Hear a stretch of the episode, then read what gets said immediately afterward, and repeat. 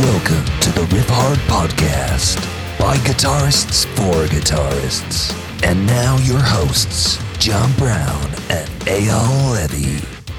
Hello, everyone. Welcome to the Riffhard podcast. Thank you so much for listening.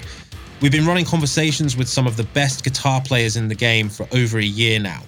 Not only has this been amazing for myself and Eyal to learn from, but it's been amazing for us to share this vast knowledge with all of you.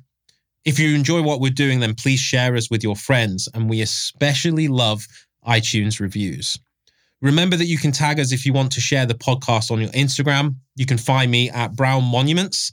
That's B R O W N E M O N U M E N T S. And you can find Eyal at Eyal Levi URM Audio.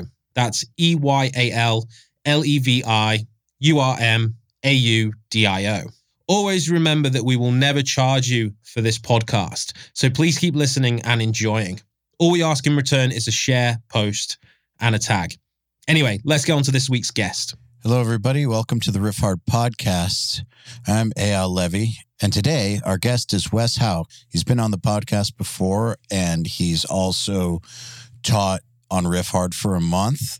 He's also, in my opinion, one of the top three living metal guitar players in the game today. Dude is one of the most phenomenal guitar players, period, in the genre. You probably know about him because of his band Alluvial. He also has played for Devin Townsend, The Faceless, and a bunch of others. You can look at his Instagram if you want some idea of the kind of stuff he does, or you can go to riffhard.com and watch his lessons, or or catch him on tour this spring of 2022. His band Alluvial is going on tour in the U.S. with Rivers of Nihil, Fallujah, and Warforged between May 6th, starting in Brooklyn, all the way to June 5th, ending in Pittsburgh. It's a full U.S. tour, and that is quite the lineup. You should go. If you feel like going to see a show, go to that. You know, tickets are available wherever tickets are available. Enough of that. Let's do this. Wes Hauch, welcome back to the Riffhard podcast. Hey, hey.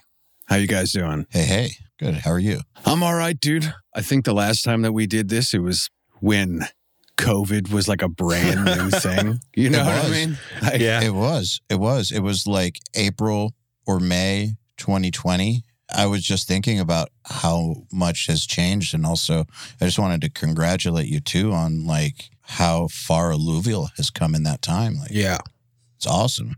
Oh, thanks. Yeah, I mean, I think probably the last time we did this, it was kind of a twinkle in everyone's eye, and now we're uh we're going out. uh I guess which would be technically like our second tour, first tour for I guess this version of the band that has vocals and everything like that. So um yeah, we're looking forward to it. It's it's one of those like things where like most things in my life I kind of show up to the starting line kind of right as everything falls to shit, you know? So, now- you know what I mean? Not to sit there and like make it sound like I'm feeling sorry for myself, but like No, right as we're uh, about to fucking go out I and relate. play music, like gas is $7 a gallon and fucking, you know, all that other shit. But whatever. It's We can go seven dollars a and do it. gallon there. That's pretty cheap. Yeah. Not well, not in Atlanta, but predominantly like in the Pacific Northwest and California. I think that's the that's the price right now. Browne, I realize that over yonder where you're at, you guys have way more expensive gas, but $7 a gallon in the US is insane. Yeah. Well, it's insane here too. It's one pound seventy-seven per liter, so it's four liters to a gallon. I was going to say, you know, we us Americans can't do math. It's about twelve dollars a gallon at the moment. So just for people in the future, if there is a future, if you know Yeah, this doesn't if. all end in a nuclear war next week. Right now, we're we're having this conversation in March of 2022. So just for historical reference, because you know could be a nuclear war next week. So now that would really get in the way of your tour. oh yeah. Yeah, I imagine that would probably put a stop to it. But That might. It might. Hey, we still need entertainment even in times like that. You know. when I was in Iraq, they would have USO people come over, like, you know, like doing kind of basic sort of like bargain bin entertainment, like jokes and shit like that. And there was this one time that they had Vince Vaughn over there in um Oh wow. in okay. Fallujah. I didn't go to see it, but occasionally they would do shit like that. So maybe maybe we could all go over there. Like we could we can pack up our uh our Axe-Fxs and go over there to the Ukraine and play some riffs. Play some death metal. Part of me's kind of hoping for Steven Seagal in that under siege bit, you know? He'll save the world from the nukes. no, just more just entertainment. Have you heard him play guitar? He's actually pretty sick. Yeah, is like a heavy old school Dumbles and expensive strats kind of guy from what I've seen. Yeah. Like the lawyer doctor strats, basically. but f- like because he's a wealthy guy, I think he has like a, a bunch of kind of unicorn guitars and shit. Like I saw, um, But he's a legit player. Yeah. I actually don't know. I've never really seen any Okay. footage of him playing, but I know that. There's much worse. that's uh, the, that's the best thing to say. There is much, much worse. Like, What you were saying though, Wes? You were saying something about his collection. yeah, he's one of those guys that has like a formidable vintage guitar collection. I saw an interview with Joe Bonamassa where he said he bought some Strat or some Dumble from Steven Seagal. And I was like, ah, that's pretty fucking cool, I guess. You know what I mean? It's interesting. Like, In and of itself, is just cool. yeah. And I mean, dude, for what it's worth, I guess if I had an income like that, I would probably dabble in pretty expensive gear too. You know what I mean? Like, I'd probably be like, yeah, I have this and that Dumble because that's I mean, why not? it's one of those weird experiences that not many people are going to get to have. And I always think about the dudes who go on reverb and they see like the, they see the Dumble that's going for like 123 grand. And they're like, oh, okay, here's an affordable one. I don't want this to sound weird, but like Tremonti, you know, he's been very fortunate in his career. And I mean, look, it's no secret that Creed made a shit ton of money. You know, when you sell 40 million albums or more, there's money involved. I feel like if I had that kind of money, like I would have done what he did too. Like he has this ridiculous gear and guitar collection that's just like I went I went to his house once and saw it and it was just like this is so cool because you can tell that it's his passion that made the money and then he just put that money back into his passion. And so it's exactly what you would expect when like a true musician gets to that level. Dude his fucking collection is is pretty amazing. It's it's pretty amazing. It's there's so much cool shit in there and it's not just like the i call it like the surgeon guitars you know what I mean? Like those guitars that they buy to put on their walls. Like he uses this stuff, but it, it's fucking cool. It's really fucking cool. It's inspiring. I love seeing it when people from the music community, guitar especially, do that well and then reinvest it in the guitar community. Yeah. I think it's fucking cool. Has he been on the Riffhard Yeah. podcast? Yeah, Mhm. yeah. Great Yep. guy. Yeah. Totally. Absolutely. I think the blues lawyer, or like, I guess there's a few different names for that It- that type. practice, that practice of like being a dude who is wealthy and you like play with cool guitars and kind of, I guess, cork sniffer guitars. There's not a whole lot of dudes who do that. There's not a whole lot of like guitars. rich guitar player guys. And I mean, I'm not sitting here just referring to someone like like Mark or Bonamassa or whatever, like uh, like dudes who are financially self-contained from music who have like music like interests that are outside of that. Like you don't see like you don't see Joe Bonamassa with a fucking dirt bike collection. You know what I mean? Or something like I, but I could be No. wrong though. I could be wrong. Yeah. Maybe he's got a bunch of fucking dirt bikes. Um, just I used to deliver vintage guitars like back in the, That's right. I remember that store. yeah. So I used to work at down Denmark Street. It's pretty famous called Tin Pan Alley. It's been there for years. I had the chance to try a Dumble actually, an overdrive special. Um, I thought it was garbage, but uh, apparently they're all very different. But I used to deliver guitars that were like, you know, 59 Les Pauls with the bursts intact. So they'd go for like quarter of a million. Didn't you deliver one to McCartney or something like that? No, that was someone else in the shop. But yeah, that did happen. I fucking love the Beatles maybe more than I should. and I don't get starstruck by very many people. Like I just don't. But I feel like uh, Paul McCartney might be someone that I would get starstruck around. Did I uh, did I tell you the story of when I was in LA a couple of years ago? I went to go and see this random band player. I can't even tell you who they are. They were a friend of Francesco. You probably know Francesco Eyal. Used to own Sphere Studios in LA. Oh, Sphere Studios, Francesco. Yeah. Yeah. So I went to go watch his mate play at this bar. It was opposite Canter's, you know, where uh, Guns N' Roses was discovered. And there was about 35 people in this bar watching this random band. And in one corner was um, Taylor Swift with her mates. And in the other corner, eating dinner, was Dave Grohl, Paul McCartney, Ringo Starr. And it was very, very difficult not to get starstruck in that moment, you know? Um, yeah.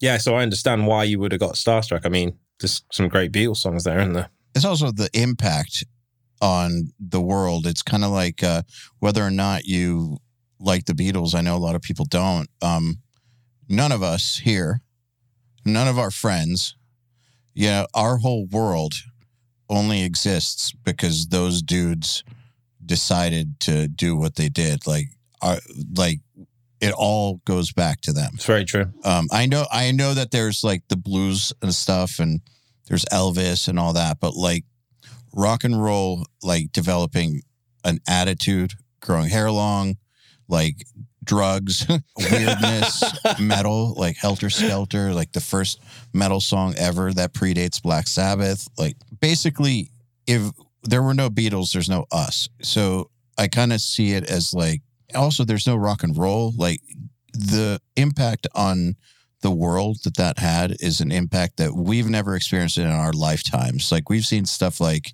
Nirvana coming along and changing hair metal, but and that was a that's like a big deal in our world that that happened but like that is not even close to the the profound change that the beatles had on the entire the entire western world and culture.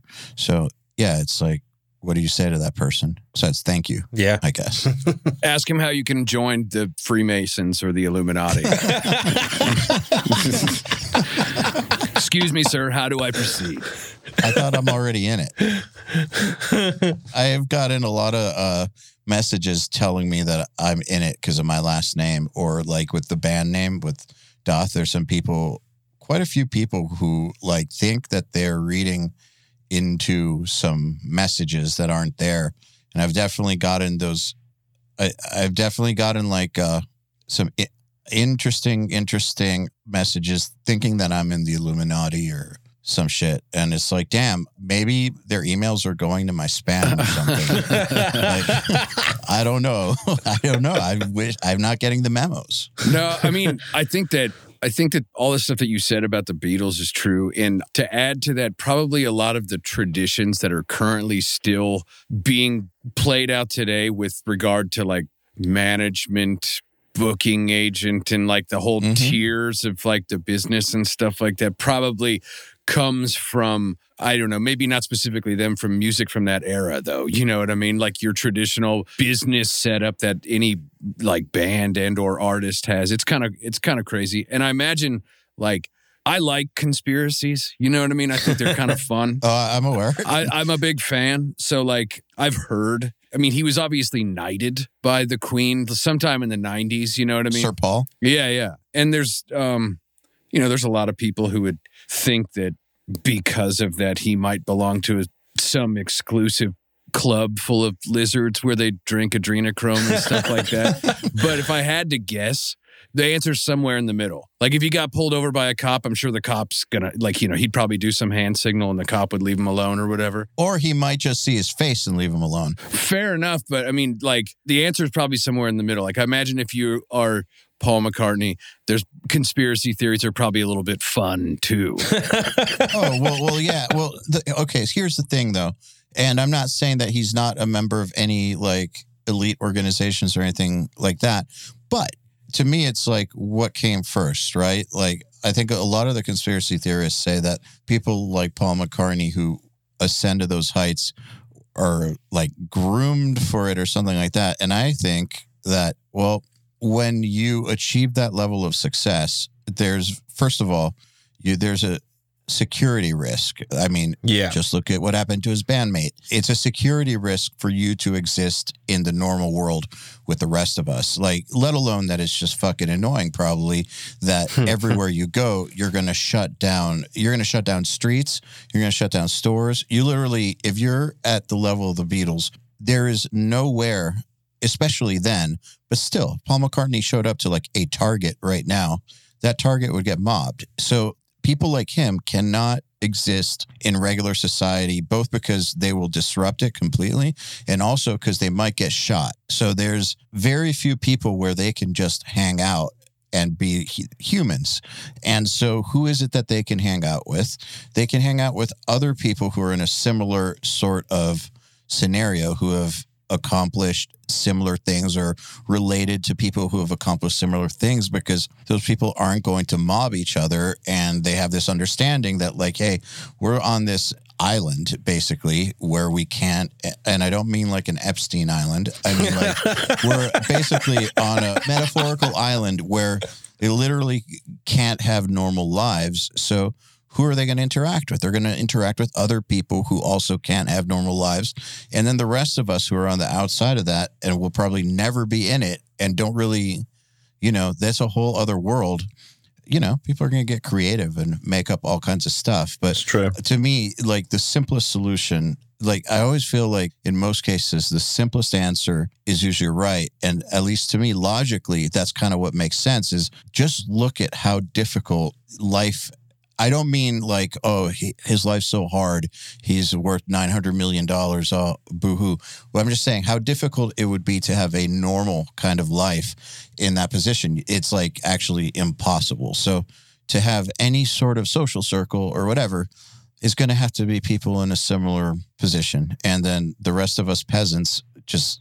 Will will wonder what the hell they're doing when they're probably just having dinner and hanging out and watching movies, talking shit, whatever. there's probably guys like him, and I guess probably for the most part, the rest of the Beatles who got together and kind of just wrote some great songs by accident, and it turned into this, you know, thing that was considerably bigger than them, and they probably never wanted to have type of notoriety that would make life difficult to navigate like Yeah. everything you just described and then there's the motherfuckers who kind of like jump the gun on how famous they are like i was i was watching this i was watching this podcast with andrew schulz and he was talking about how um He's hilarious. how Prince Harry and Meghan Markle like came over here and they went to some kind of ritzy place in Santa Barbara where I mean you've been up to Santa Barbara like it's predominantly like rich Republicans but they all wear like like cowboy kind of clothes and they're just like they're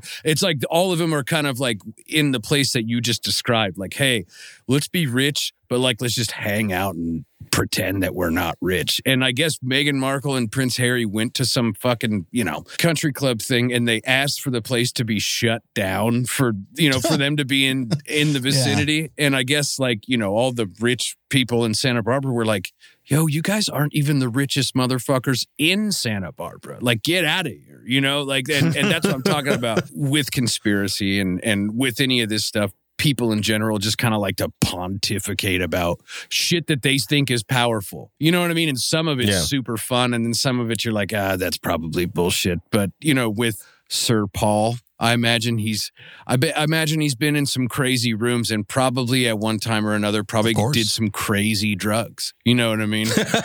But he admits he admits to that. I'm not saying he's not admitted to it. I'm just saying that there's probably some kind, like, there's probably drugs that he's done We've never heard of. like only yeah like only people like him can really have access to like Yeah. the kind in that movie Limitless. Oh man, that film. Yeah, I remember that.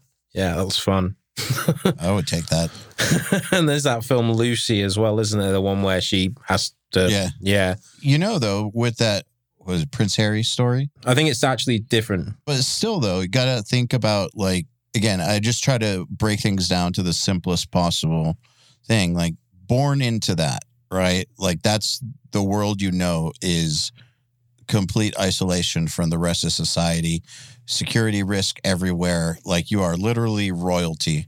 Shutting that down, I'm not saying that it was like cool or not, I'm not judging the decision for them to request that the country club got shut down. I'm just saying it makes sense that they would ask for that, whether it was appropriate or not. If you just look at how their lives have been lived, that just kind of follows suit. Like that seems like normal, you know, standard operating procedure kind of stuff. Yeah. I also think there's a big difference between someone that's like richer than them and someone that's actually noticeable to normal everyday people. The royal family, they're kind of recognizable wherever they go. Yeah, they got got to be careful. Yeah, exactly. Versus someone like, you know, that's just massively rich that might have been hiding in the shadows and can walk out in Santa Barbara and know that no one's going to hassle them. I was just about to make a joke about them all having sex with each other, but uh, Under a mountain. it's like, oh, you look like me. We should have sex, probably type of thing, like like everyone else has done two for the last two hundred years. they all look the same when they're wearing antler horns and uh, And cowboy owl hats. masks. I think about all the motherfuckers who are listening to this right now, hoping we're going to be talking about guitar playing and gear, and we've just been sitting here talking about conspiracy and shit. We'll get there, I promise. Yeah, we'll get there. All right. Is there anyone you'd get starstruck by? I was thinking about this the other day. I love music, dude. Like, and I, I love playing and I love the like nerdy aspects of it. But as time has gone on, I feel less enchanted with the like at, at, at whatever level it is too you know what i mean like Come on, there's got to be one. There's got to be one. No, no, I, I, I actually totally agree with you. Like, literally, Paul McCartney might be one of the only people that I would be like, oh shit, about. Um, just because I'm with you on that. Like, I'm not very enchanted by musicians anymore. Though my admiration for people that have done awesome things is even greater, I guess. Yeah, I definitely admire a lot of people because there's a lot of people, you know, to admire. I think that just down to it all. I was talking to a friend about this the other day. And it was like getting ready for a tour or getting ready for anything. Most of the time, I'm down here practicing stuff.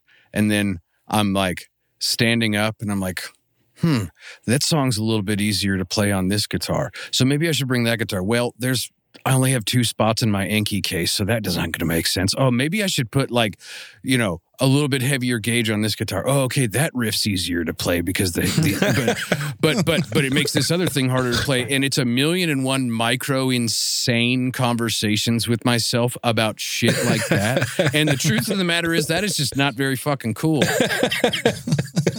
if I raise the treble side of my pickup just a little bit right here, it adds a cool sizzle to this chord. And I'm like, fuck, dude. And the truth of the matter is, I would say you and Browne and most of the people that we know do that exact same thing. You know what I mean? I don't. You don't? I don't. Oh, I do. I really can't be bothered. I don't know how you have the mental capability to do that. No, but there's got to be something you do that about. Okay, so I don't necessarily do it about those exact same things that Wes was talking about, though I might to some degree. But there's got to be some shit you're neurotic about. I know you are. Oh, yeah, definitely. But Yeah, exactly. Like when you're recording the album. Yeah, you're so full of shit, dude. You are like you No, are the no, most no. anal retentive motherfucker when it comes to tracking guitars. Don't lie. no, no, I'm not as much as that though. Like, for example, the first US tour, I didn't change my strings once because I couldn't be asked. Well, yeah, but that's different. You're neurotic about things that John Browne is neurotic about. I guess so, to a degree, yeah. Which is, yeah. I was I was watching this interview with um I mean any band, right? Whether it's in any band who is uh who is looked at as a like the apex of being great at live performance. Let's just call a couple like Meshuggah, Gojira, or whatever. And Yep. if you watch those bands, I guess for like the last 10 years, they're all stunning and increasingly more stunning with every tour. Like like both Yeah. playing and performance wise and with the presentation with the lights and all that other shit.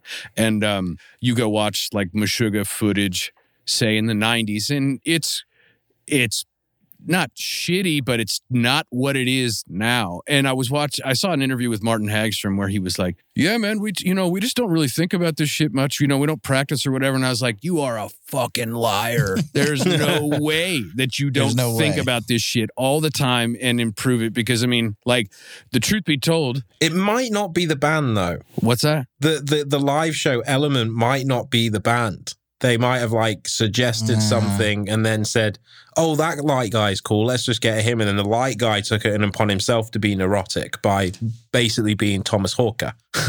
oh, I see what you mean. I see what you you- you're referring. You're refer- referring to the presentation and all that other stuff. I guess what I was. I mean, yeah, sure. And you get into a position where you can afford to have a guy who can be neurotic about that. I guess more what I'm talking about is like they're playing Yes. yeah, versus like you go watch Meshuggah at Dynamo 98 and go watch them whenever they played last again or any fucking video from the last 10 years and like it is it is a different experience. distinct Yeah. difference you're like oh okay these dudes are are fucking sick and, and i think that that's 10 15 20 years of like millions of conversations going like yo your pick angle's a little shitty on that. It's kind of like sounding a little scratchy. Like maybe flatten it out again for this part, or you're picking too hard right there. Oh, let's like turn in like your your gate's a little bit loose right here and shit. I, that's what I'm talking about. Like that shit. That, yeah, like well, Fredrik definitely has that, doesn't he? You know why I think you're right,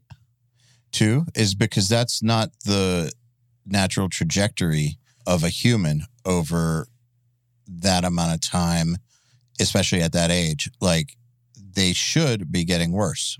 So, in order for them to get that much better at the age that they're at now, that's a decision. Well, that's a million micro decisions, like you're saying, but that's conscious. That's conscious effort. That didn't just happen. Well, yeah, that's what I'm saying. And that's the part of it that makes me go. And I mean, let me choose my words carefully. When I sit there and say that I'm not enchanted by stuff like that anymore, because we all do that, I'm not sitting there and saying that I have got the tenure and the prowess that Fredrik Thordendal has or something like that. I mean, I aim to someday, but what I'm saying is is knowing that, oh, that's really what it was, is obsessing about this shit for decades upon decades and everything. It it Yeah. just makes you it's like, oh, okay, well, yeah, that's just what it is. It's a whole bunch of time and work and everything. Whereas with Steve will do it, you know what I mean?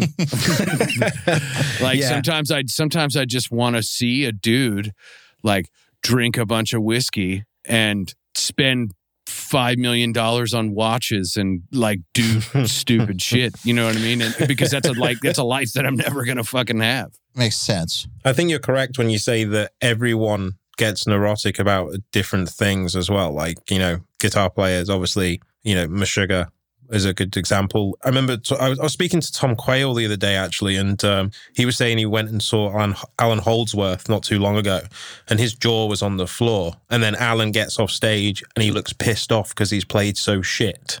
I think that's a good example of that as well. Because, you know, most people, when they hear Allan play, they'd be like, that was absolutely insane. But then to himself, the one little mistake or one little turn of the screw on the back pickup is, uh, you know, maybe what he needed for him to be happy. You know why I think people will get so enchanted by people we're mentioning right now is because they probably view it a lot the way that you see Steve will do it.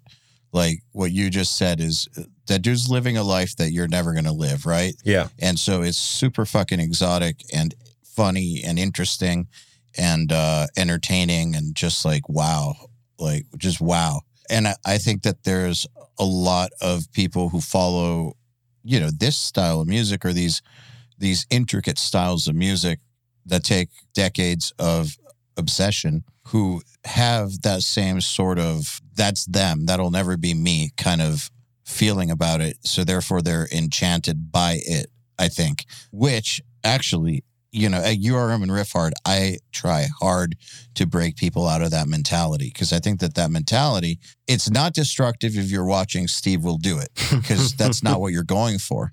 But like if you're trying to get good at music or something but you take that mentality towards other musicians you worship them like deities or something and have the that's them that'll never be me type thing that's a, that's a bad attitude. That's like de- destructive and self-limiting. I think it should be more like what you just said about Fredrik. You said um, that you aspire to be able to do that one day. Like maybe one day in your mind you'll get there, but you didn't put you didn't say the that's a life I'll never be living, which I think is a key difference. Yeah, and I mean, I mean, just in the immediate, like it, this current juncture in time, like I think about something like this. Any of the nice things that anyone says to me about my band or guitar playing or whatever. I started this band kind of in 2015, and we kind of got, you know, I got my first record deal at 38 years old. You know what I mean? So I guess like it, like if anyone out there is sitting there feeling like, oh shit, like I'm 22 and I'm, you know, haven't done this, that, and the other thing yet. It's just like, well, dude, I'm I turned 40 in November and I'm going out in a van, you know what I mean? And gonna be having a hot and ready here and there and being happy about it. So like like don't feel bad if you aren't where you are. And and in addition to that, one other thing. Like I have these miniature like I have a crisis about this just about every few months because I'll be real stoked on where I'm playing. Like for instance, beginning of this year, I was I had to do some videos for Seymour Duncan and I put out a couple videos. So I was rehearsing our stuff a lot and everything and um, was pretty stoked on how I was playing. And then I flew out of town, went on vacation with my wife and had Tim here and we were putting a rigs together and then my kids were here and then there was another thing and I just wasn't able to spend as much time playing guitar and then I feel like I'm playing all shitty so then I neurotically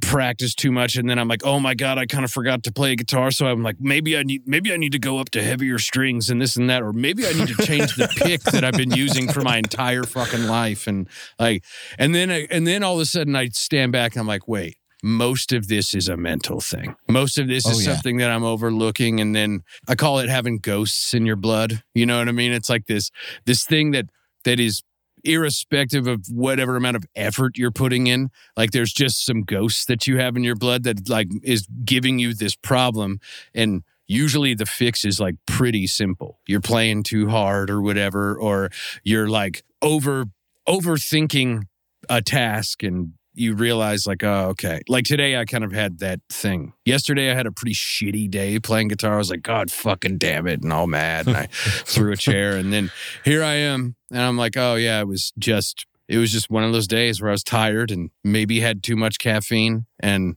I- bob's your uncle I think in those situations as well, there's no amount of what anyone else can say that can reassure you either. Because I remember, um, just to bring this up, Wes, because I want to, is that you were worried about the playthrough you did for Riffhard, and no amount of me telling you how great it was could convince you that it was great until you heard it. And then you realized, oh yeah yeah And that thing is fucking incredible. yeah, But it's incredible. it didn't matter what we said.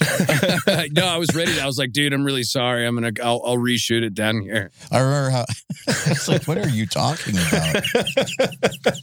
I think we all have that though. I think every Yeah, single totally. guitar player, everyone that's like really passionate about a craft or a skill, everyone goes through feelings of that. And I think that what you said with ghosts in your blood, I think that some days you just need to put it down and think, right, my brain's fucking me today. I'll come back to this tomorrow. Yeah, that's also a thing that whenever you go and play a show and you experience that whole like spaghetti string thing, like everything feels different, is it's not because the the temperature changed, it's not because like the tensile strength of the core of your strings all of a sudden became compromised. It's because you're tense as fuck and that's what changed. And you're Yeah. so uh, yeah, I mean or you got the adrenaline as well, the adrenaline in your system. So it's just, I guess, this inventory of making sure that you're paying attention to those things. Emil was telling me that um, Jimmy Herring, and I guess everyone in Widespread Panic, they review notes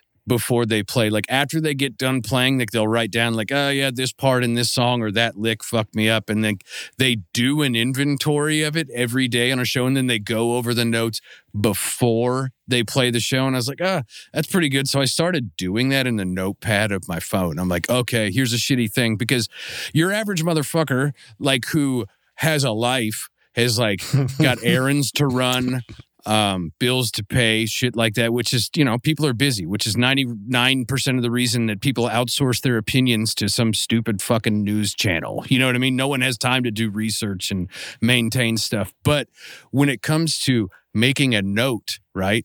Like you're like, oh, okay, remember not to do this, or remember to do this and breathe, or remember to relax on this part, or whatever makes it. I, I think that's a way to um, ensure success. Do, do they review like a video Um, or is it just they- off of memory? I think that they get done playing and they write it down, and then they review review that immediately. before the show the next day. Because I remember Marty Friedman saying a long time ago that he would watch uh, like every Megadeth show, he w- would f- get himself filmed. And then that night, he'd watch the entire show and take notes. And every night, every single fucking night, he was doing that, apparently. Well, if you got a guy, then maybe maybe you don't need to write it down. But if you got a guy who can film you, maybe. But No, but still, same Yeah. idea. yeah, Same, same idea. I think it's also different here. Like, I think that method of recording yourself is actually a different perspective as well than remembering in the moment. Because sometimes something feels horrible, but then when you listen back to it, it sounds fucking great. So, the the method of recording yourself like Marty, like a video or an audio recording of the entire show, so you can hear the entire multi tracks, which obviously is becoming more and more possible with current bands and artists. I think that that's a good method if you can be bothered to listen to what you just did, yeah. which is a very small percentage of people, I can imagine. This day and age, if you're playing in ears, which I you know has become more common than not, like that's about as real with yourself as you can get about your playing, and that is helpful for going like, oh yeah, like maybe I'm playing this a little hard or pressing a little hard and you know like it helps you to i mean not necessarily ration your energy but keep like a a headroom. Because i mean like it, in ears if you're playing shitty it's kind of like you know when you go you, you ever gone for a run and your dick's like that big afterwards you know what i mean? It's like pulling out your runner's dick in front of yourself. You're like ah, yeah there it is. My dick sucks you know? And I mean, the ear the ear thing is is helpful for I mean a band that lives all over the fucking country like us, and then it's just also good for if it's great in your ears, if it's okay in your ears, it was probably stellar out front. Definitely. Yeah, because it's like being under a microscope. Literally. Literally, but yeah, the in ears when we got them. So we first started playing on them in 2018, and the first few rehearsals was absolute trash in comparison to what happened after. So yeah, I mean, even if you have one little tiny mistake in your ears, the likelihood of someone hearing it 105 decibels is probably nil. The other thing about it too, I mean, again, this is a decision to like I when dudes ask me about this because I you know I wear my guitar at like I guess a what would be considered rock and roll height now. You know what I mean? and there's definitely a bunch of pictures of me on the internet in the past wearing As opposed to virgin height. Uh, wearing my shit way way too high. I mean, dude, you could say what Covering you want about it because Tom Morello's made more money Okay, playing fine. guitar. You're, you're right. You're right. You're right. He's made more money playing guitar than I ever will. But And he's not a virgin. no, he's had hmm. sex. that guy for sure. With Run a Dick. yeah. probably. And no one cared.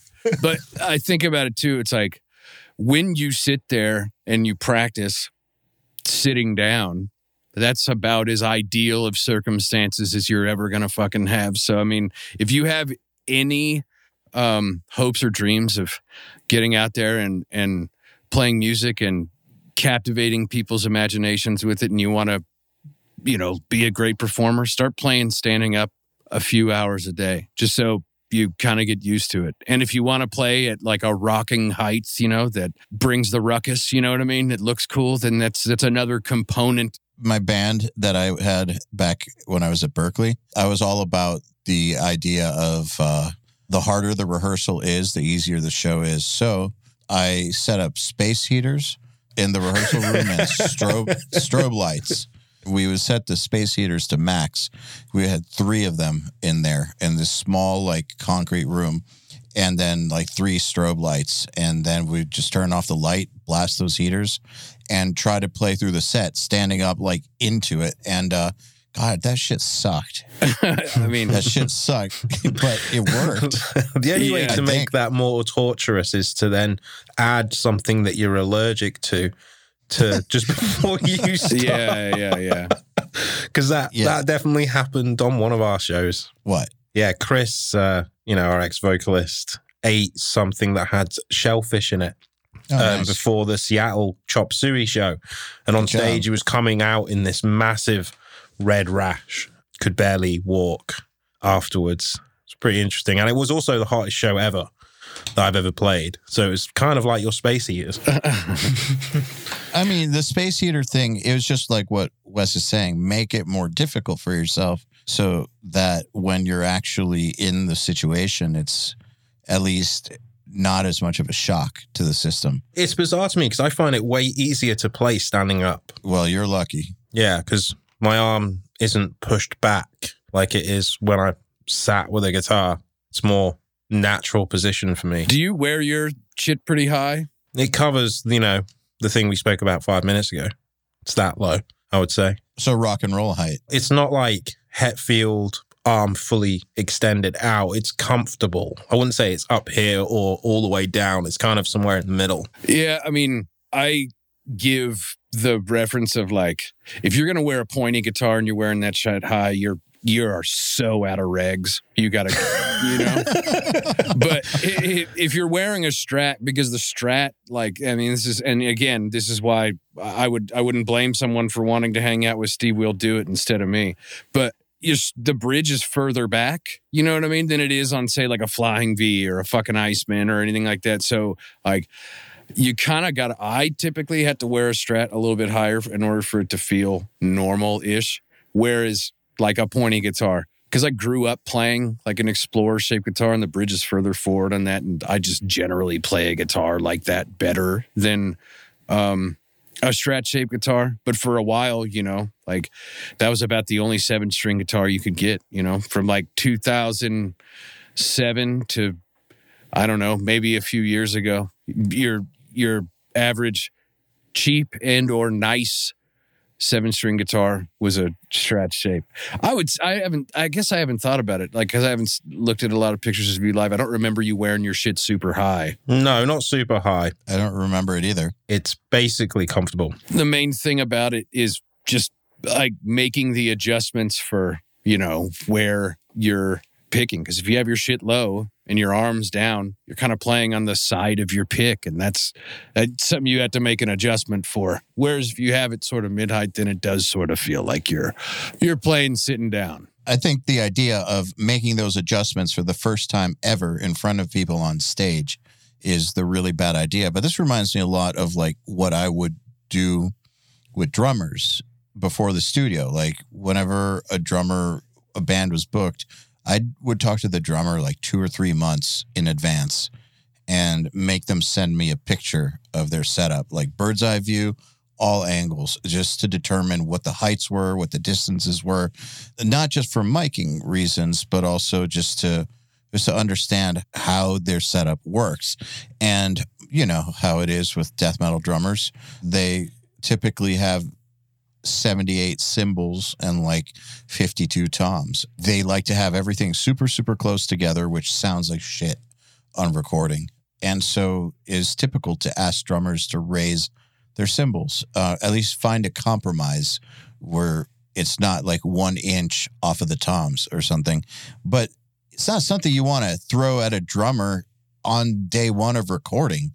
Like that, that's just stupid. It's asking for the drummer to hate you and also asking for them to not do that good of a job and for them to be stressed the fuck out. If you ask them three months in advance so that they raise their cymbals then and then they practice that way, it's really not as big of a deal. When or like if you find out what kind of sticks they play and they're toothpicks and you know you want them to play with baseball bats so they sound good, you can't just do that to them on day one of recording, especially if it's technical music like that requires a lot of speed. Like it's it's not going to be good. You want them working this shit out like months in advance so that by the time you record them, they're used to higher cymbals and thicker, heavier sticks.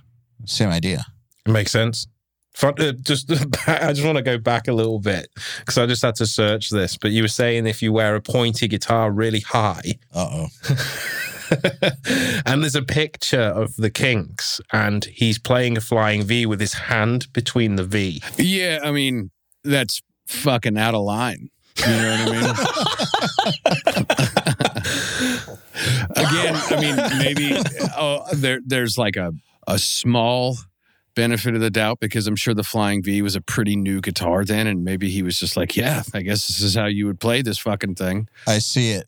I'm looking now. to search the Kinks flying I V. just- Yeah, I just Dave did. Davies, yeah, in it. Yeah, I mean, I don't know. When I say a lot of that stuff, you know, of course I believe in it, but a lot of it's for comedic relief too. So if you want to wear your fucking pointy guitar high, dude, go for it. I'm not. I'm not. just might get- I'm not telling you. I'm not telling you of. how to live your life. I'm definitely not. But I mean, I, I actually think it looks pretty cool played like that, but obviously I just wouldn't play it like that. Oh yeah, cool. As long as it's not you doing it. Yeah. I, I okay, I appreciate that he did that. There we go. They had the balls to do that. Yeah, because that is pretty ballsy move. Holy shit, this is ridiculous. The one I'm looking at right here, he's literally like holding it almost like an acoustic guitar, like with the the V like coming up like over his bicep.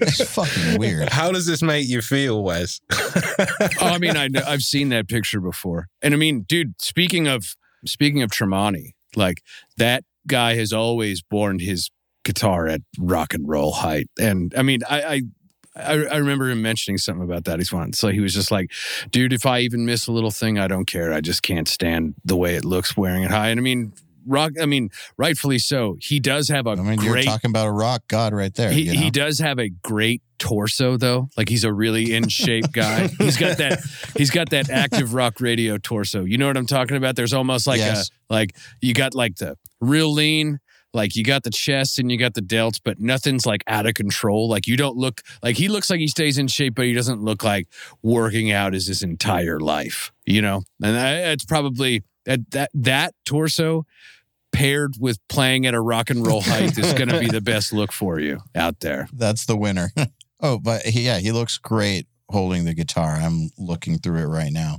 Man, the way you hold your guitar matters. All right, what about headless guitars? I got one back there. Yeah, but what about it? It's a great guitar. It's um 100% like functional in terms of like staying in tune and all that other stuff. So it's like a guitar that works. More so what I'm saying is is that like I would be totally fine to record with it. But if you're going to start a band and you want to, you know, not necessarily have a message like you're telling people how to live and what to think, but if you want to provide them with an experience that um, is congruent with the music that you make, I would say that a headless guitar is not congruent with the message of my band. So, I mean, and there's some motherfuckers that look great with it. Um, I I'm not one of those guys though. I've never understood it, but you know, I've never played one, and I do believe you that they're that it plays well, but I could never imagine getting on stage with a headless guitar. I played one song with one once. And My body frame isn't Mark Tremonti's. Let's put it that way. he doesn't play headless guitars. No, I'm just saying though, I don't have yeah. that. Okay. Fair you know what I mean? It's like I think that because of how tall I am and how let's say how wide I am, the headless guitar looks like a toy for me. I look better with a pointy guitar on. I, I just always will. Like that's probably because I grew up playing them, so like my hands sit on them correctly. And yeah, I mean, I'm definitely not as fat as I've ever been right now. Because I've I've been, dude. There's some pictures of me on stage where I'm I just look like I'm in agony. I'm so fat. great, by I the mean? oh, appreciate it. But I mean, dude, there's definitely some times where like it wouldn't have mattered if I had the coolest looking guitar ever. I was going to look like a fat guy on stage. But Phil Demmel, he's playing with uh, Vio-lence now. Used to be in Machine Head. He says the same thing. He says like, I just don't look right with a Strat, you know. And he predominantly plays King Vs, you know, and that guitar looks great on him. And um, you know, that's what I'm talking about. If your music, irrespective of whether it has lyrics or not, if it looks like it sounds playing a fucking headless guitar, go for it. But you know what? Doesn't Mark from Suicide Silence play a Strat? No, Garza does. Garza does. Okay. Mark plays like pointy, kind of like Ro- Randy Rhoads kind of V style guitars. But still, I, I was saying there, if you can rock it, like there's always someone who can rock whatever. I think Uh, yeah, yeah. you don't really think of a Strat when you think of like blast beats, but Obituary did it too. Talking about motherfuckers that look cool on stage, Mark's probably got to be one of the one of the coolest look. I I've told him Yep. that too. He's got it down. I've told him that it's like probably out of all my friends, you're the coolest looking dude on stage. I swear when I was, I, I teched for them about 11 years ago uh, on Europe tour. I swear he was using strat shapes at that point. I thought so too. Yeah, I think it's a rec- more recent thing because I swear he moved to like a single cut and then he's gone pointy. It's gone pointy. He's gone pointy. Well, you all go. We all go pointy eventually. I did. Love it. I haven't gone there yet. It's the natural evolution of a metal player. Yeah, it's true. No, I mean, that's one thing that's definitely new. Well, it came back around because I, dude, like from, let's say, 2008 to maybe 2017, like the Iron Bird, the Mockingbird, the Warlock, the Iceman, like all that stuff was by the Guitar Forum Facebook group, sort of Sodom and Gomorrah of the guitar internet fucking place. Like those dudes all hated pointy guitars, and now it's come sort of back into Uh, vogue, which is probably you know, I mean, it's it's a it's a cool thing. I don't think that Strat shaped guitars have gone out of vogue, but it's definitely it's come back around. No, they never. I, I remember having the Iceman in 08, like being the only person I knew with one. They were so rare. I just didn't even make them anymore. I had to go to the custom shop to get any of my Icemans. They didn't even sell them anymore. And people were like, oh, Paul Stanley, or like, oh, yeah, I remember White Zombie. But like, nobody, nobody fucking played them in our circles at all. Like, you didn't see them anywhere, which I thought was awesome. So, see them more now. Do you think part of the problem was for, you know, the that time period, extended range players started becoming more and more like, you know, people wanted seven strings, people wanted eight strings. And I think that there wasn't really anything available in those weird body styles because it was such a depart for guitar companies. They didn't know if it was going to sell at that time period. So the strat shape was kind of like safety zone Maybe. because the only seven string guitar that I can think of from that time period that was quite pointy was the Xiphos. That was rather short lived, and I see where you're talking about. Yeah, that makes sense. That's logical. There's balance issues with pointy guitars in general. And then if you're going to make them a fucking longer scale and add another tuner to the headstock, you're kind of asking for it. I think that that is somewhat valid, but I also think that, like with everything else, you know, stuff swings back around and everything. Like the OSDM thing is hot as a motherfucker right now. And the pointy guitar thing is a part of that heritage. So I think that that is aiding in pointy guitars selling and maybe making it more acceptable. I mean, the, like let's face it, like like I said earlier, like 90% of people outsource their opinions to whatever they deem to be, you know, prestigious. And if you see some dude who you think is bitching playing a pointy guitar, you're like, "Oh, okay, I like those again." I guess I can do it too. Yeah, yeah. I mean, and I, and I think that that's a big part of why you're seeing it swing back around now, which is cool. Whatever whatever way it happens, I'm I I I have no objection. Yeah, yeah. I was about to say, Browne, I agree. I agree with what you're saying to a degree. Like, I uh, definitely think that there's some validity to that. But I also think the market dictates these things. And like Wes was saying, if like popular guitar players were playing them and it was like in the consciousness, the guitar companies would have, they would have figured out how to do it because they want to make money.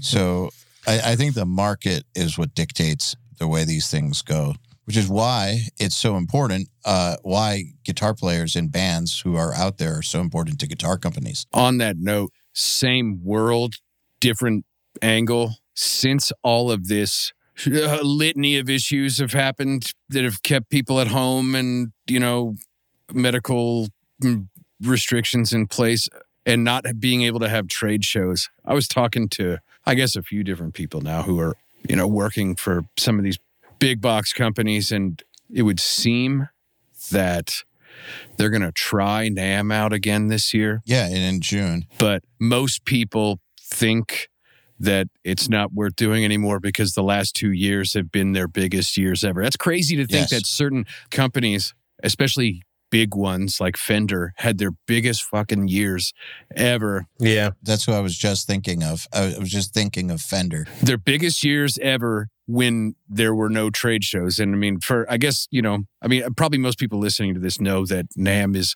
it's a thing that you have to register for six months in advance. You like are spending probably, if you're a big company like that, Million dollars. somewhere to the tune of yeah i was going to say half a million but if you're upstairs and you have one of the you're exhibiting in one of the big big halls it's probably close to that. And like all the employees It's that you're paying expensive. and all this other shit. And it used to be that you know like most companies would think oh we had a decent year. We could attribute that to you know exhibiting at NAMM and now that that is provably false.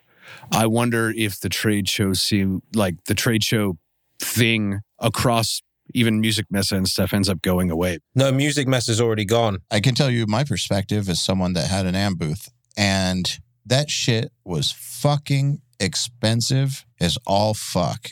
Oh my God. It was so much money. tens upon tens of thousands of dollars for this little thing. We didn't have like the tiny booth or anything. We had like a real booth, but like still tens upon tens of thousands of dollars. And I still don't know what it did other than pat our egos a little that we had a NAMM booth. I can only imagine what it- the companies upstairs, like on the upper floor, we were in the middle floor, but like the upper floor can only imagine it has to be millions of dollars that they were spending.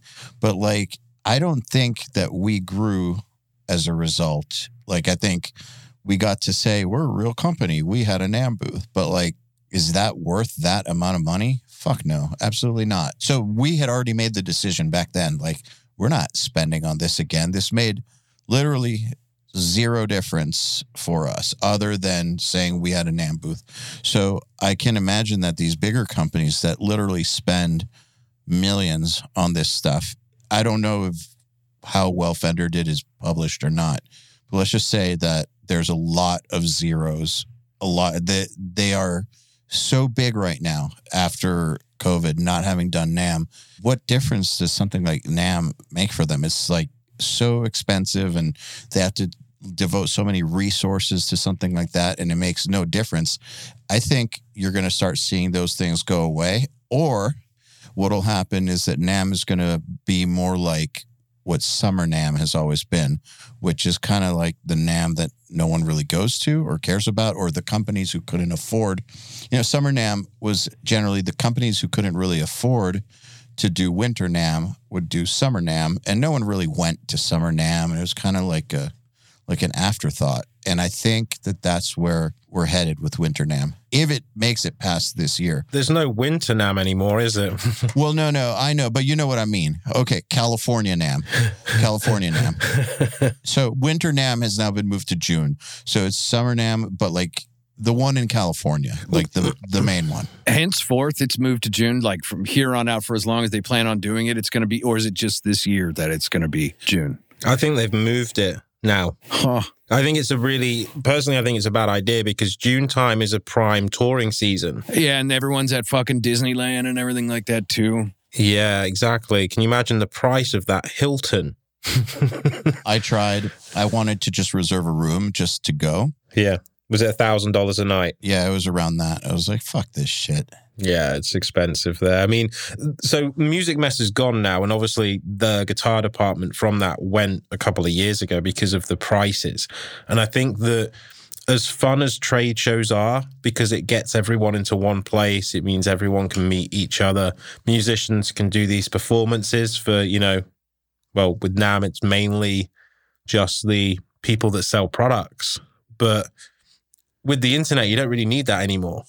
Like it's one of those things that you just don't really need. There are obviously some smaller ones that do really well. um, and will probably continue to do well because they're going to take over from what Musikmesse was missing for the last few years, or what you know other trade shows have you know been missing. But I think in an internet world, the NAMM show is kind of obsolete. Yep. I think so too. I'm prepared to be wrong, but I agree. I'll miss seeing you like Uh, you know out in front, like looking, you know, a little bit sick and in pain and being real, real hungover. I'm sure you'll Yeah. miss seeing seeing me like that too. I mean, well, as it stands, yeah, that's what I've heard too. Is that Summer NAMM is basically a whole bunch of retailers from all over the place, and these are like sit downs where they're like, "All right, we want 187 of this model and all this other stuff," and it's it's it's that type of business. Whereas the Winter NAMM traditionally was like the music industry It's like high school reunion. it's them kind of like rearing their ugly head like this big three-headed dragon and being like look how much fucking money we have and like look at this and look at these girls with their tits out and stuff like that and now it's turned into more of a, a, a press thing than anything and now on that note too I don't know if you guys have ever dealt with. I I think that what is the the UK Europe's version of Sweetwater is Thomann. Thomann. Uh, I don't know. I don't even know how to pronounce it, but Thomann. I just say Thomann, Thomann. dude sweetwater is so goddamn convenient dude and those people are so nice it's insane like Dude, Sweetwater is great. when you talk to them like i like like i i hate really kind of contacting companies for anything anyway so if i fucking just need something i buy it on sweetwater and i can text my rep it's almost like it's doordash you know what i mean like i'm fucking like hey can I get this thing? Cool. Charge this card and and and it's done. And I was like, dude, if and when, like the reason maybe those people are so nice, aside from the fact that I think that they're probably good people, maybe the reason that they're so nice is they're like, look, we better make this the best experience ever because pretty soon Amazon could just take our lunch and just start sending people fucking, you know, like n- think about that in like the next five years. I bet it's not that far off that you could be able to go on Amazon and buy like some Friedman brown eye head or something like that and have some drone bring it to your fucking house, you know? Um, so, so in the same yeah, day. yeah. So Sweetwater's just like, well, we better make this the most incredible experience for everyone who shops with this so they keep going. And it works. It works for me. They're a billion dollar company now. Well, good for them. Very good for them. I hope that they don't end up going to some meeting at the Bohemian Grove with all the other fucking billionaires in the world. And, Dude, the thing though is when I hear about a music company like Sweetwater or Fender reaching those heights, I think I have an opposite reaction of what a lot of people we know have. When I see that, I'm like, fuck, yes, this is amazing. Yeah. A music company that started as nothing is now a billion dollar company. What that means is, especially with Sweetwater, that means that people care about music because what do they do? They sell shit to people who want to make music. So if Sweetwater is a billion dollar company, that means that music is alive and well. The fact that they're growing, it means music is growing. That's a wonderful thing for all of us. So uh, people should wish Sweetwater success. And uh, like I know that everyone is like, fuck Guitar Center. Can't wait to see them go. And like, yeah, we've all been annoyed at a Guitar Center, but like the bigger implications of something like Guitar Center going away suck for those of us who need music to be alive to survive. So Yeah. like when I see something like Sweetwater and hear about them having the best year ever, like it fills me with happiness because that means music is healthy. How many times have we heard music is dying? Music's going to be gone. There's going to be no music industry, like blah, blah, blah, all this bullshit. But then you hear about Sweetwater doing that, and it's like, yeah, cool. Music is still alive and well and a viable thing and not, you know, fuck jumping ship. I actually think that companies like that are what's going to, like, they're going to be mini NAMM events with companies like that, where they, Probably so. where it's more concentrated, where it's only the brands that they deal with, with X amount of invites only. And they use it as a marketing tool rather than companies paying tens, hundreds, if not millions of dollars to a company that doesn't care about what they're doing. Ultimately, the NAMM show only cares about making money for the NAMM show, whereas Sweetwater wants to sell these companies' products. That's that makes them money ultimately. So that's I think that's the next shift is that the NAMM show doesn't care about selling products; they care about selling booths. Well, I hope you're right. And by the way, Wes, I do agree with you that I do think that the Sweetwater reps are good dudes. Yeah, And I think that that's part of the deal. Like, that's like part of being a Sweetwater rep is like, I've heard that the training for that is actually super rigorous and they're looking for a certain type of person who is like a good person who is able to make friends with lots of people and is super knowledgeable about this stuff. That's what I've heard at least that the that the training is they're not fucking around with that training. There's that guy, Mitch Gallagher. He's like the dude who does like a lot of their videos, and he kind of looks like um, Kenny Rogers. You know what I mean? Like he's got the white hair, and he's like Yep. he can play guitar real well, and he's like super knowledgeable. And he'll like I'll every once in a while I'll see like oh there's some you know new API boost pedal, and Mitch Gallagher's got a video, and I'm like yes, okay, thank you, Mitch. I, I now I know everything I want to know. They have perfect sort of uh, senses for like how to make someone want to buy something and not feel stupid. In the past, I suppose the big ones like Musician's Friend or Mars Music or any of those places, I, I can remember calling those places up when I was a kid and like it was your standard fare kind of like music store dickhead guy. You know what I mean? Who like either didn't know anything or like wasn't super personable. So yeah, I mean, to cap it off, th- thanks for everything that you do, Sweetwater. Shout out to Joshua. I have a Guitar Center story. Just uh, so, like, I just, you know, I know I just uh, was saying that I hope they don't go under, but I do think that their their business practices are the reason that those places are a fucking zombie ghost town now, and Sweetwater's thriving. So here's a perfect example. I have a brother that's ten years younger than me. He used to play drums as a kid, and I remember that he needed a metronome, a set of drummer headphones, and a headphone amp for his drum lessons. And my mom was going to go buy that for him with him. And I think he was like nine years old or something. All right. Nine years old, not like 19 years old in like some band trying to do shit like my band or whatever. Nine. So I was like, Mom, this is what you need. I gave her the name of a one channel headphone amp that would boost headphones enough for a drummer to be able to hear, a drummer metronome that could be plugged into it perfectly, that works with it, and then the $30 Vic Firth drummer headphones, right? So all in all, spending 60 bucks back then for this. What she came back with was a four channel rack mount headphone amp. Like, what the fuck does she did my brother need a four channel rack mount headphone amp for? What is it, the DR770? Like that drum machine that drummers used to use? Like, that was like $200, I believe. And then not the Vic Firth. There were, I forget who made it, but like, What a nice mom so far, by the way. but like, dude, the Guitar Center dude totally swindled her. I'm just more shocked by the fact that she was like, okay, whatever for my baby boy. yeah, yeah. I, I had to buy. I had to buy all my own shit. like, yeah, I had to. I had to pay for all my guitars, all my amps, like all that stuff. My uh, youngest brother, uh, you know how it is with the youngest kids. But uh, no, she. My mom's great. Love my mom, and my parents were very supportive of our. Uh, musical ambitions but like still what I, I the list i gave her was like $60 worth of stuff. She came back with $350 worth of stuff and she gave the guitar center guy the list and he was like no that's not what you want.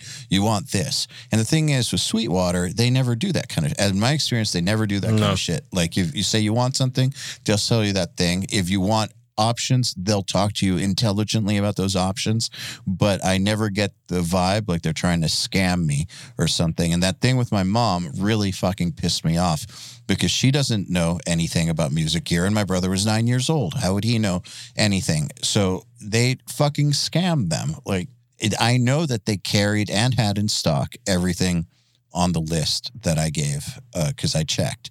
So um you know, I feel like those types of practices have led them to where they're at now, which is that people don't go there. I think that that practice was common in a lot of music stores, especially the the chain music stores because what they would do is they would pay their employees shit and put them on um, you'd have to sell X amount of products Mhm. every week to reach a quota. And if you didn't, then you got a warning.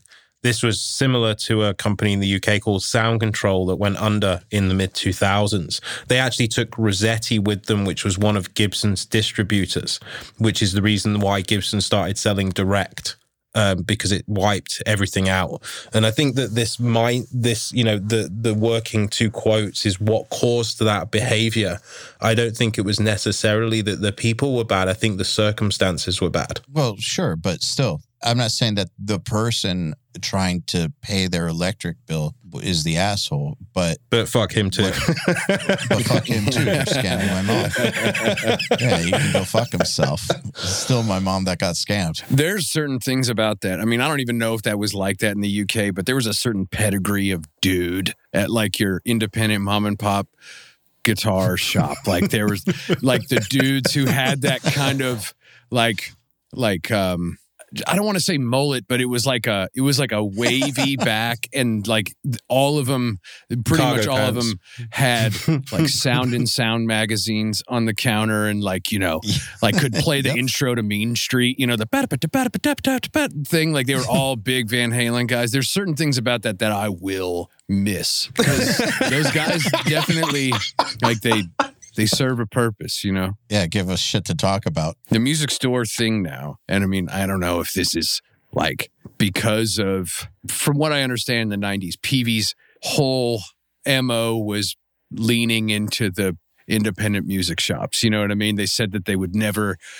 you know, jump in with like the big box distributors like uh, Sam Ash and um, Guitar Center and stuff like that, which was why you could walk into like a, a independent music shop in the 90s and see uh 5152 and a JSX and an Ultra and stuff like that. And I mean, maybe to some degree, that's why like you could get an, a, an American tube amp like that for twelve hundred dollars or something, you know, in the in the nineties. And now I think about it, and this is sort of the case, I guess, with certain certain younger dudes that I that I teach.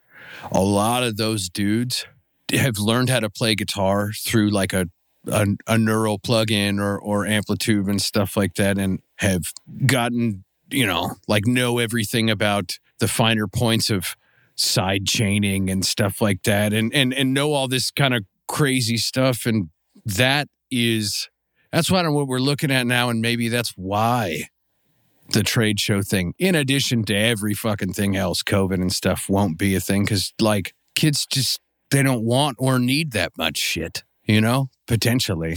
No, what for? Just think one day all our guitars will be in some program and someone will be able to program that guitar better than we can play it. Maybe. No, but I, I hear what you're saying, Wes. Like, uh, it's not just with gear, it's also with lessons, for instance.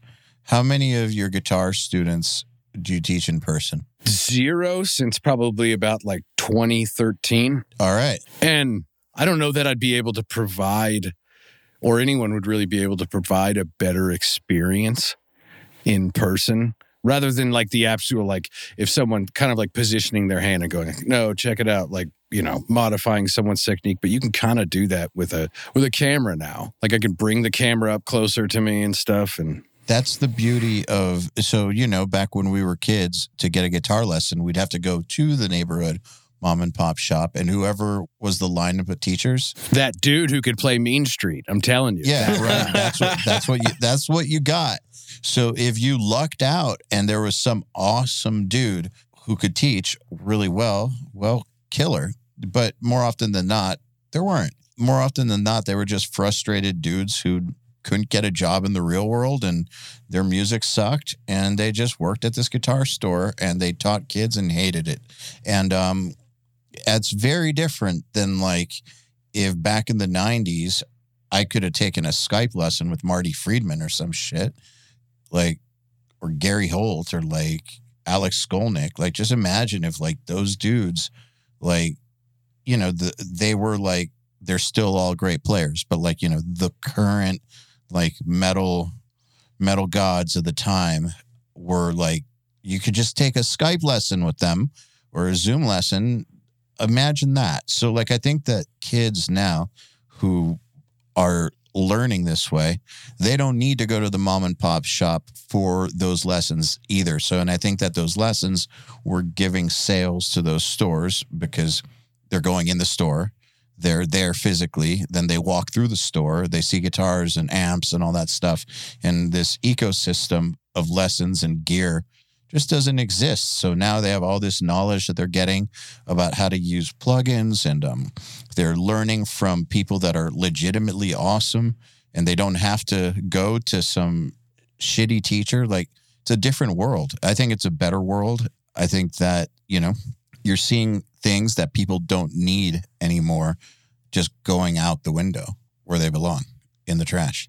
On that thing, Tim, our bass player, he's 10 a little a little over 10 years younger than I am. So like what was he born in, you know, probably 94 or something like that. So his formative years with music, the internet was definitely a thing, you know what I mean? So not to like a serious degree, but sometimes I look at myself and like I guess what I've been able to learn being a older dude, you know, with being somewhat self contained with recording and being like, you know, all right, sweet. I think I got a handle on this. And then there's Tim, who is great at guitar. Tim is f- fucking sick at guitar. He can play bass like as well as any motherfucker that I've ever been able to see play heavy metal bass. And, you know, like your traditional sort of like bass that you would hear in church. You know what I mean? Like played with mm-hmm. the fingers and a whole bunch of slap technique and stuff like that. And then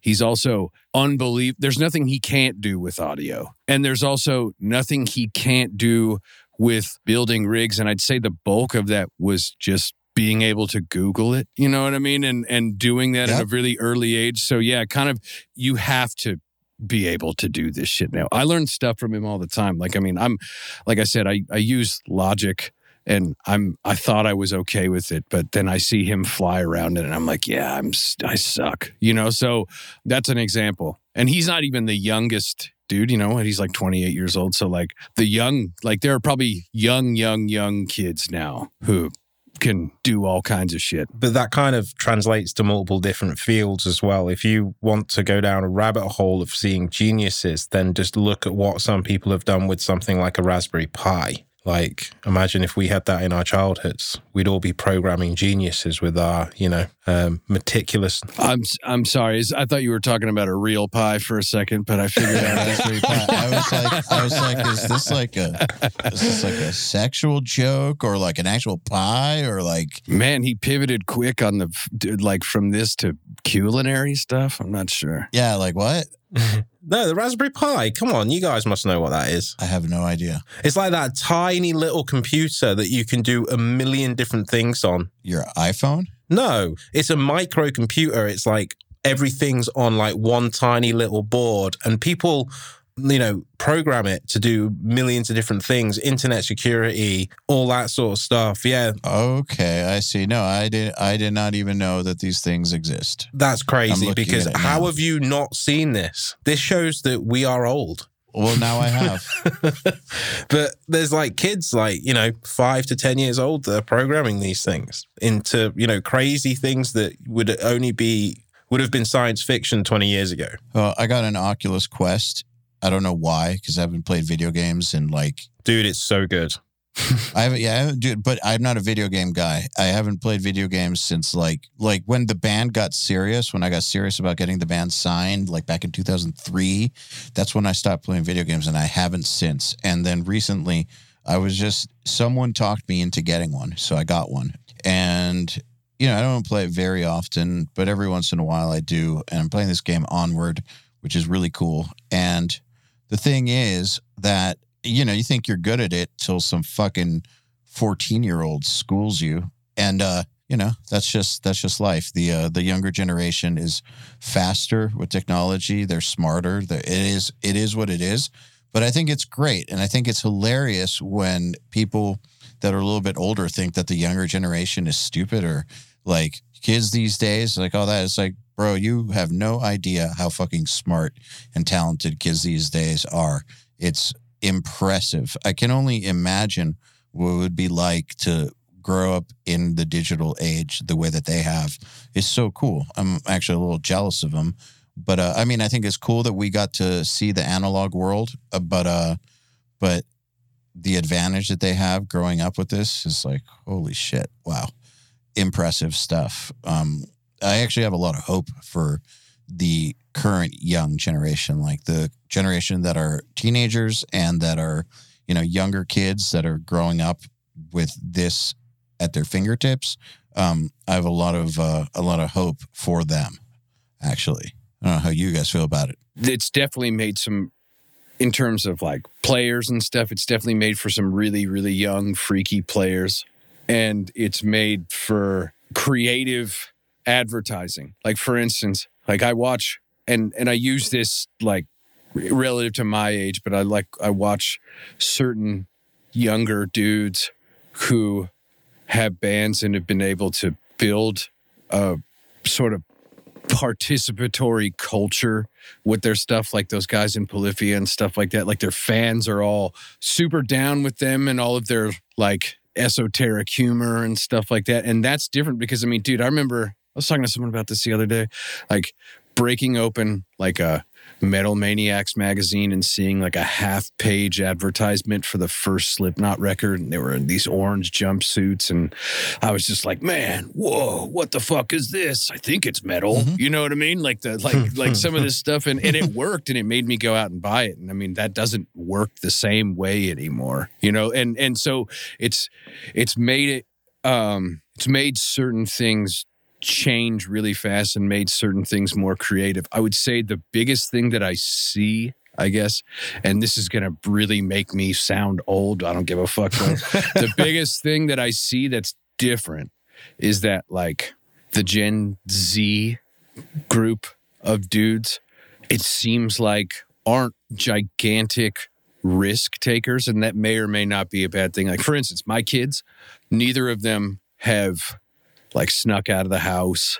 None of their friends have like gotten in any fights or smoked cigarettes or had sex and stuff like that. Really? Now, yeah, yeah, yeah. Wow. And I mean, they're they're all well into their teenage years. I have one um, who's 18, and he hasn't either. I mean, they're both really smart, really loving kids and stuff like that. But it's so different. They don't even know anyone at their school who's partied. And you sure they're not just telling you this because you're a parent? No, no, no. I mean, they we definitely have like a You're a cool parent. So we have the full on honesty policy, and that's the thing where I'm just like, as long as you always tell me what's going on, we'll always figure it out. I'm never gonna jump your shit if you're honest with me. But the thing with it, it was like by the time I was in seventh grade, I could procure drugs if I wanted to. And and dude, and Oh, the yeah. thing about that is is like I didn't grow up in a fucking city.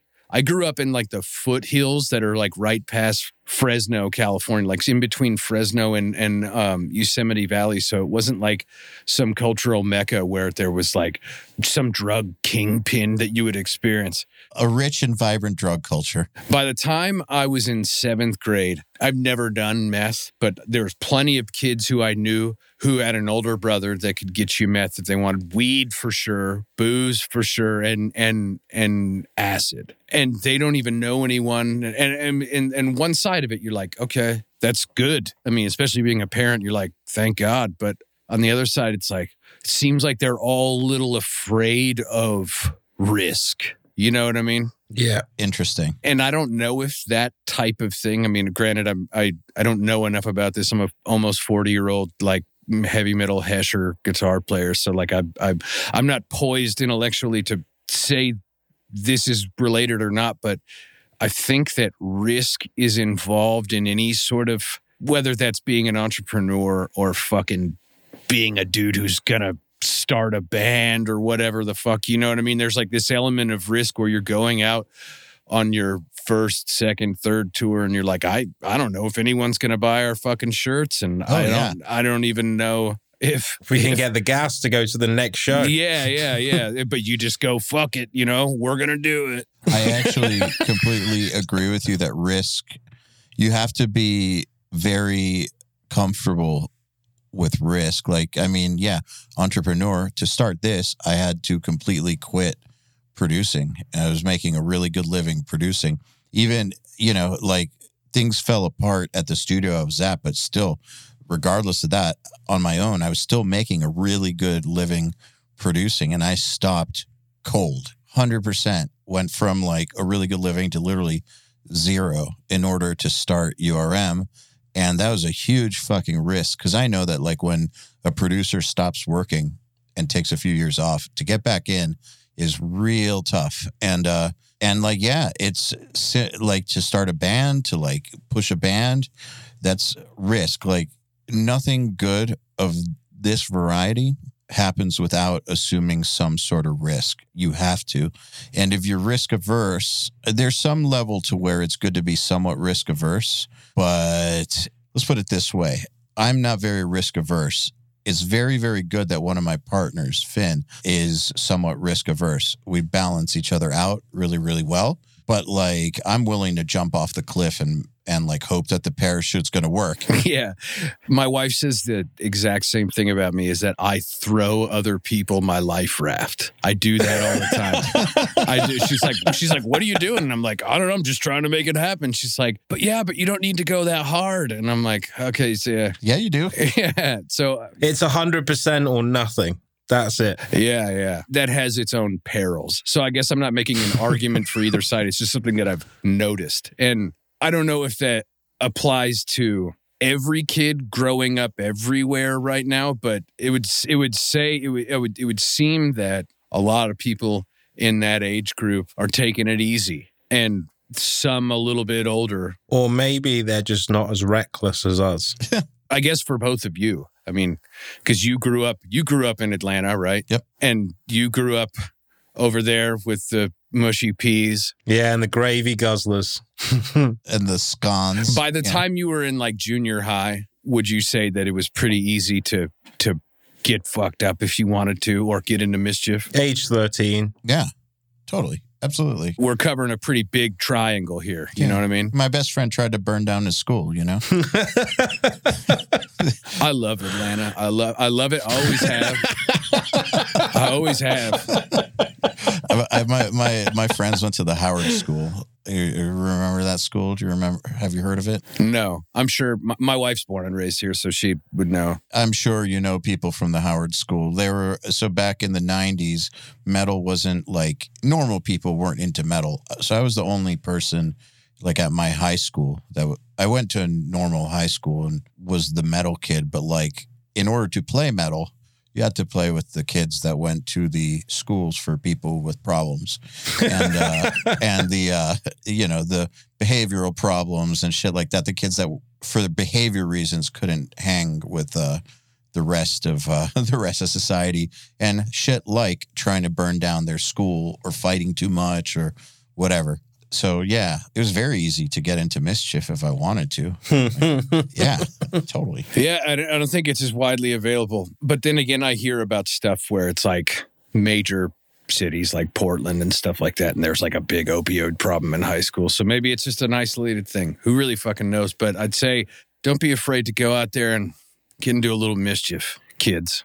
You know what I mean? It's good practice. now would be the t- now would be the time to do it too. don't be afraid to take some risks, or or don't, and toe the line and go to get a college degree and stuff like that, and and have a dog, and don't sit here like me at 39 staying up till 1 2 in the morning and and like working out something and being like oh god it sounds a little shitty. Like i gotta and and then having and having a freak out about it you know what i mean? But it's really you know not a big deal Well, here's the thing: is if uh, people need to be aware of what choice they're making for their life. I have heard people tell me that they they like want to be in the position I'm in, and I think to myself, you have no idea what that even fucking means.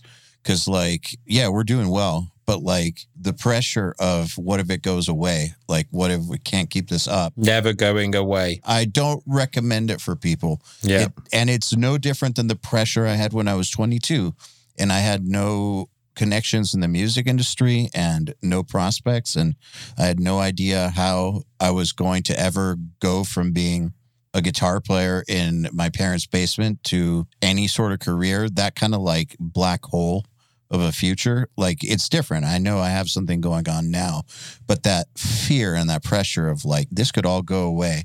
Like, I have to keep this going. Like, I have to keep taking risks. Like, if you don't want that sort of feeling in your life, don't try something like this. And like you're saying, like with what you're doing, like you're getting in a van at the age of 40 like you're hyper obsessing about guitar stuff uh like and the life of an entrepreneur and artist there it's a double-edged sword. You get to do something fulfilling but at the same time you're perma tortured and it doesn't matter how well you do or not it's got nothing to do with like success or lack thereof it's a mental condition that comes with deciding that you're going to create things that didn't exist before with your life. And if you're not okay with basically living a life of torture, don't do it. Just don't.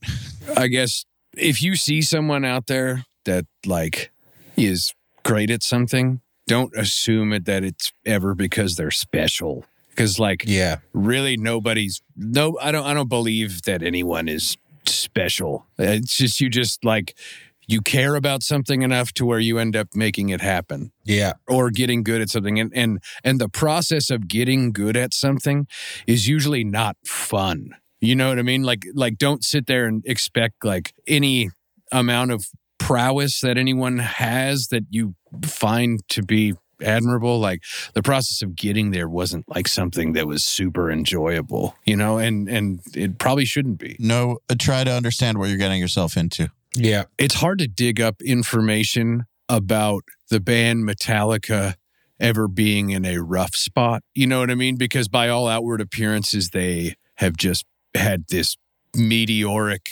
crazy, up and stable trajectory. But I was watching this interview with uh, Peter Mensch, who's like one of their longtime managers. And yeah, I mean, you can say some certain things. Like by record two, they had Q Prime. They had the same dude who was managing them as Def Leppard and fucking ACDC. And I mean, that's pretty crazy. But he's talking about in this interview, he's talking about, he's like, yeah, I mean, when I started working with Metallica, I had to clean up a lot of shit. Like there were guys who did artwork on the record who were getting points on the record. There were all some some dude who did a t-shirt design was getting points. Like they'd made some decisions and it's you know, he spent a few years cleaning up all this stuff. And so I mean, dude, in addition to everything else, you'll make mistakes too. So just expect that and don't be afraid to make mistakes. Just Just learn from them. yeah, straight up. Yep. Well, I think it's a good place to end the episode on the positive note of make tons of mistakes. Make mistakes. Yeah, dude, it's been a pleasure as always catching up with you Yeah, big time. Good hanging out with you guys. Let's do it again soon. Oh, we will. for sure. Thanks for listening to the Riffhard Podcast. We'll see you next week.